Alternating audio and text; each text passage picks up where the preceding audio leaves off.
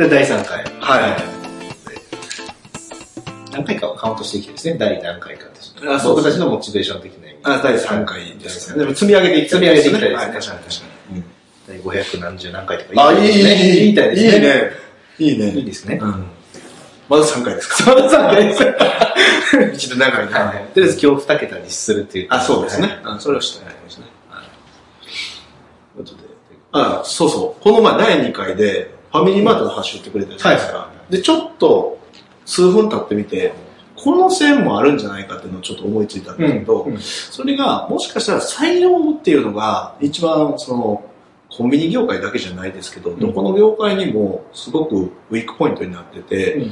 そう採用のイメージアップをするために、うん。そのファミリーマートで働くっていうことを周りから自分自身もそうですし周りからも推奨されるようなの戦略として一個取り入れたんじゃないかなっていう案もちょっと浮かんできたっていう感じかな。なんで、その、例えばファミリーマートっていうかコンビニに働いてるって言ったらイメージあんまよくなくないですか？あんまり良くないですちょっと外人の方もいたりとか、学生さんが若い深夜でとか、ちょっと強盗にあってみたいなイメージもあって、なんかあんまり良くないイメージが付きまとってると。そうですね。で、その中で子供食堂をやってるファミリーマートで働いているっていうことに対して、あ、結構いいとこで働いてるやんみたいな、なんか印象を与えることができれば、企業にとってはすごいプラスになるんじゃないかなっていうところで、うんうんうんそういう全然他の会社が、まあ、やっていない、うん。その、なんていうかな、人材をリクルートする戦略として取り入れたんだとしてもすごく面白いかなっていうのもちょっと考えたんですけどね。うんうんうんう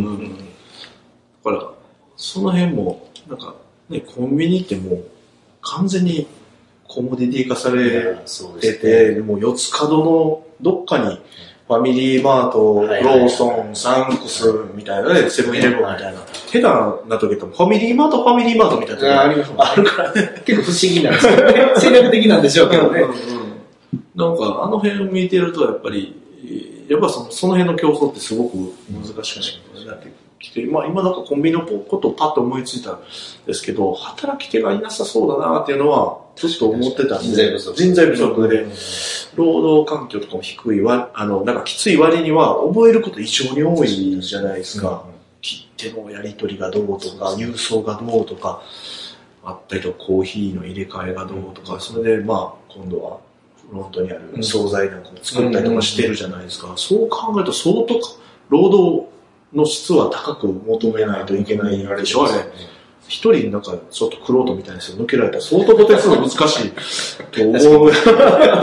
すごい大変やろなっていうのはすごいある感じるんで、なんかその辺は補填していってるのかなっていう感じはすごいしましたよね。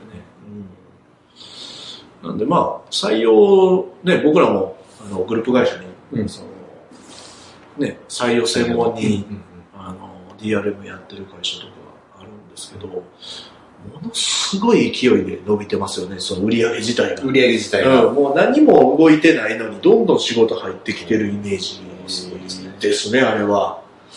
なんで、どんどん年商がね、伸びてて伸びてていつ、もうすぐにね、この1年でやられるんじゃないかと。マジで早いですね。で、本当にそれぐらいの勢いで。えー社長今度本出しますしね。確かに確かになんか見ました。うんやばいぐらいちょっと今、需要が出ますね。うん、あると。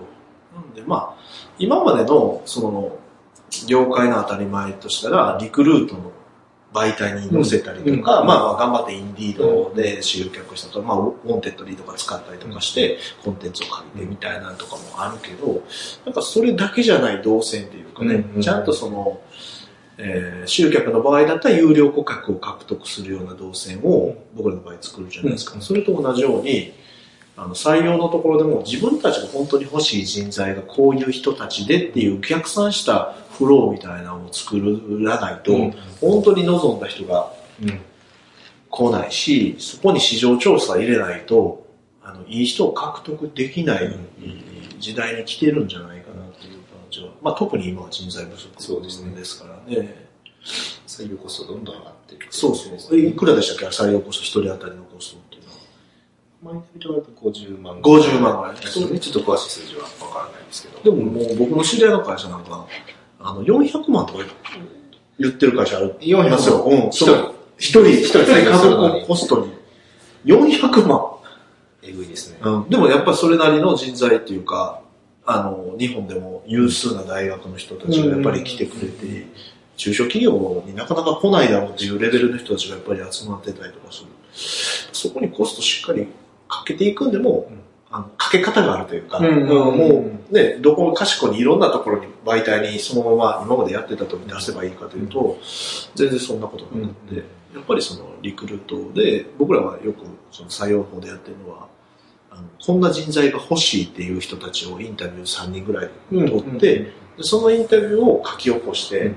あのやっていくっていう動線がね、すごい大事になってるなっていうのは感じて確かに確かに。うん。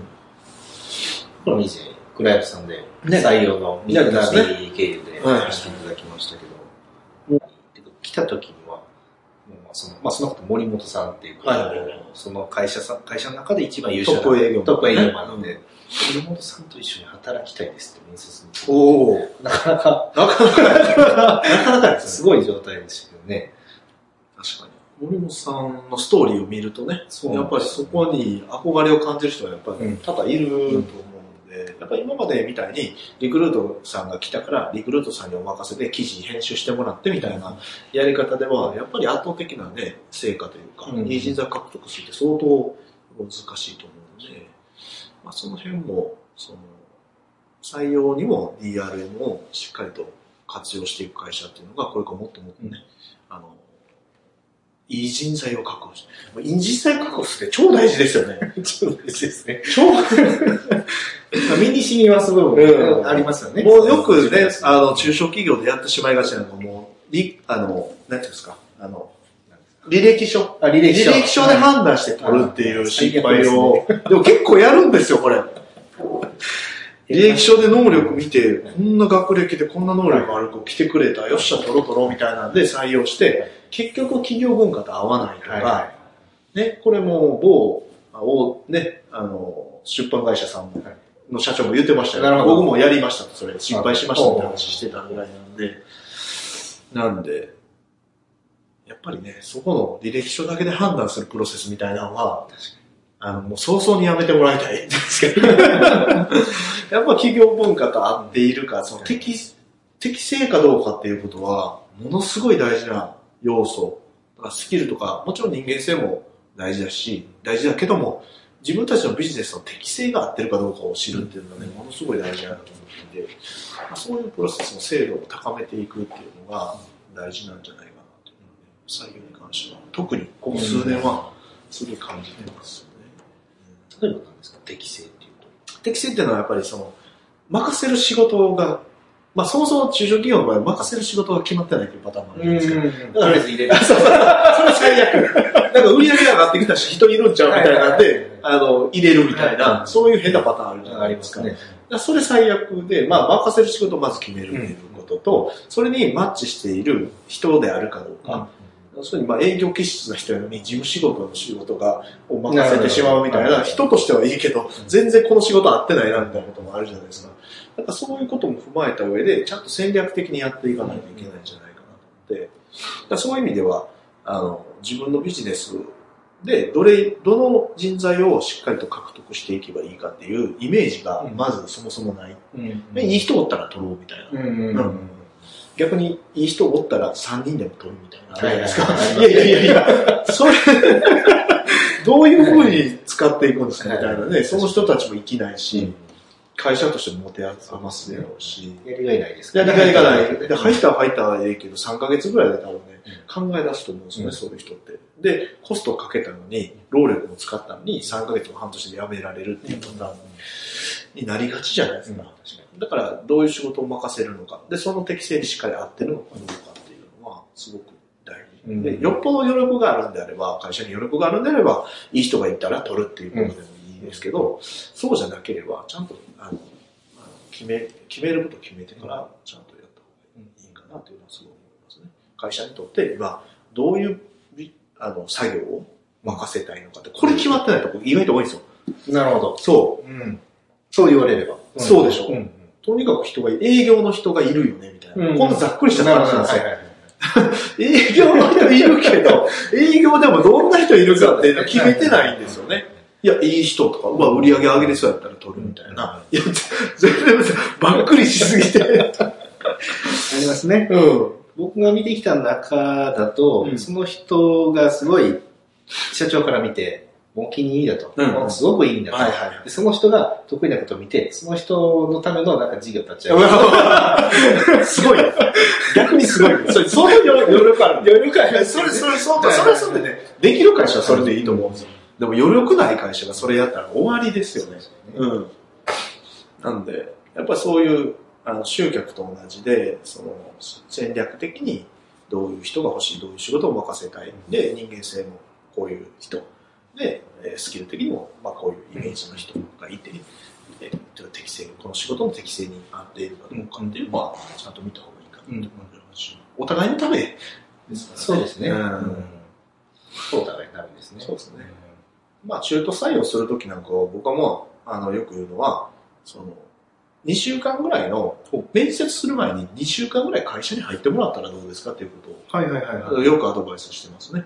なんで、そこから面接するかどうかを決める。うんうんうん職場体験みたいな。職場体験みたいなのしてもらって、で、こっちの人間性の文化が合ってるかどうかとか、自分がフィットしてるかどうかっていうのを、まあ、こっちも試してもらいながら、向こうも試してもらう。うんうんその上で入社するかどうかの面接をうんしたら、まあ面接っていうか面談みたいになるんですけど、面談みたいなのしたら、結構お互いにとってその無駄な時間っていうのは結構減るんじゃないかな。と思って、で、それである業界に取り入れたらですね、相当反応があって、うん。今まで全然もう何ぼ出しても100万ぐらいコストかけても1人とかゼロみたいな状態だと、もう毎週5、6人の申し込み者が増えてくるっていう状態になったりとかするんで、まあそういう意味では、あの、採用のもオファーの仕方であったりとか、その適正に合った、あの、内容にしていくっていうことがすごくん大事。なんか中途採用の人で、特にスキル、あの、即、即戦力みたいな人が欲しいっていう企業多いじゃないですか。